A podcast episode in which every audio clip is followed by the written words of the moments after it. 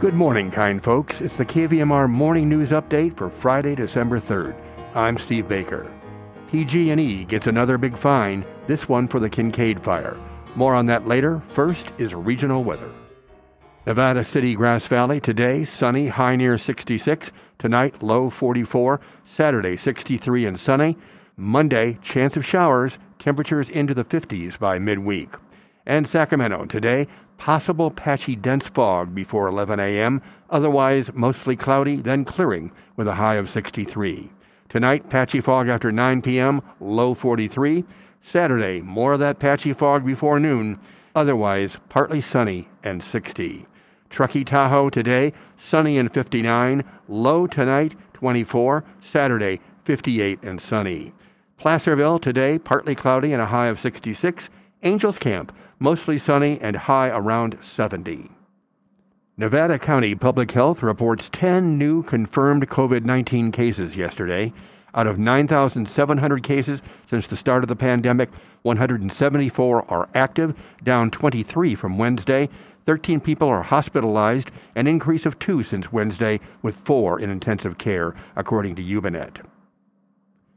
Well, there's a new way to potentially assist the Nevada County Sheriff. KVMR evening news anchor Joyce Miller has the story. The Nevada County Sheriff's Department posted on its Facebook page this week that it is enlisting people who have their own video surveillance systems to help fight crime. According to the Sheriff's Department post, its new Citizens Camera Registry is the first of its kind in Nevada County. Your camera, the post goes on, may capture critical evidence that our office could use during an investigation. The camera registry allows residents and business owners to register the locations of their video surveillance systems with the sheriff's office.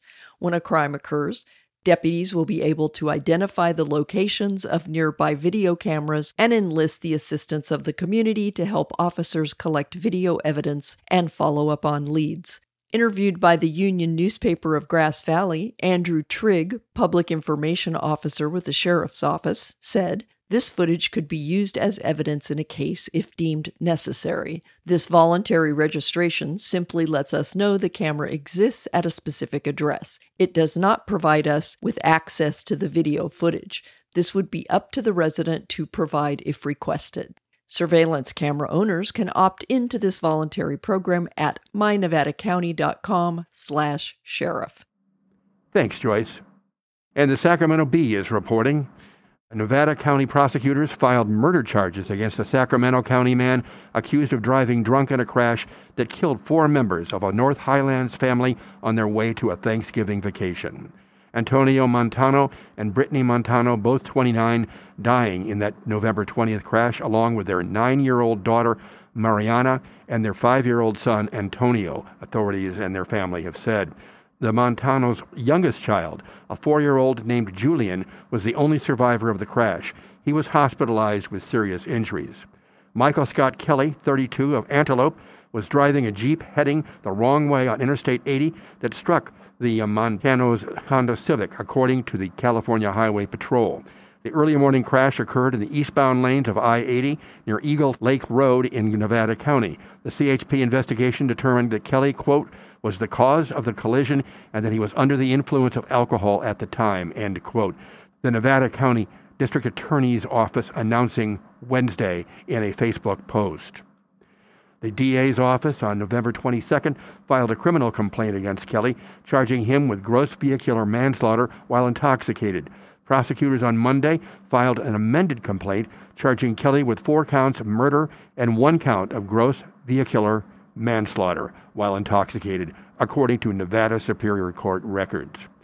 Author Robert Schmidt, a spokesperson with the CHP Gold Run area office, says Kelly is expected to remain hospitalized for an extended period of time due to the major injuries he suffered in the crash.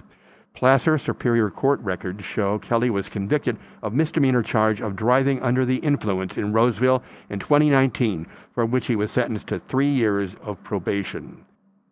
And the Sacramento Bee is also reporting that California regulators handed PG&E a $125 million penalty Thursday over the Kincade fire, which sparked a massive evacuation in Sonoma County at the same time PG&E was blacking out hundreds of thousands of homes to reduce wildfire risks.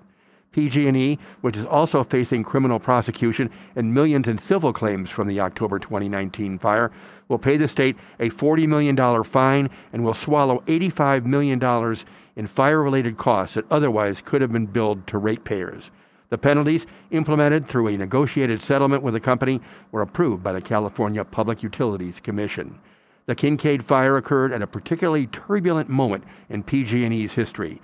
The company was already in Chapter 11 bankruptcy proceedings because of billions of dollars in damages caused by the Camp Fire and other wildfires. In October 2019, it engineered a series of public safety power shutoffs, deliberate blackouts across a wide swath of Northern California to tamp down fire risk during a particularly fierce series of Diablo windstorms. Nonetheless, the Kincade fire ignited. CAL FIRE determined that the fire was started by a faulty transmission line near Geyserville, a piece of equipment that wasn't shut down during the blackouts. More than 180,000 residents were evacuated and more than 77,000 acres burned in what became the largest wildfire in the state that year. No one died, but four people were hurt, and 374 homes and other buildings, including some wineries, were destroyed. Birthdays today include French director Jean Luc Godard. Jean Luc is 91. Singer Ozzy Osbourne turned 73. Jefferson Starship's Mickey Thomas is 72, while actress and Neil Young's wife, Daryl Hannah, turned 61. Now stay tuned for some more mighty fine music on the Friday Morning Show with Jerry Ann Van Dyke.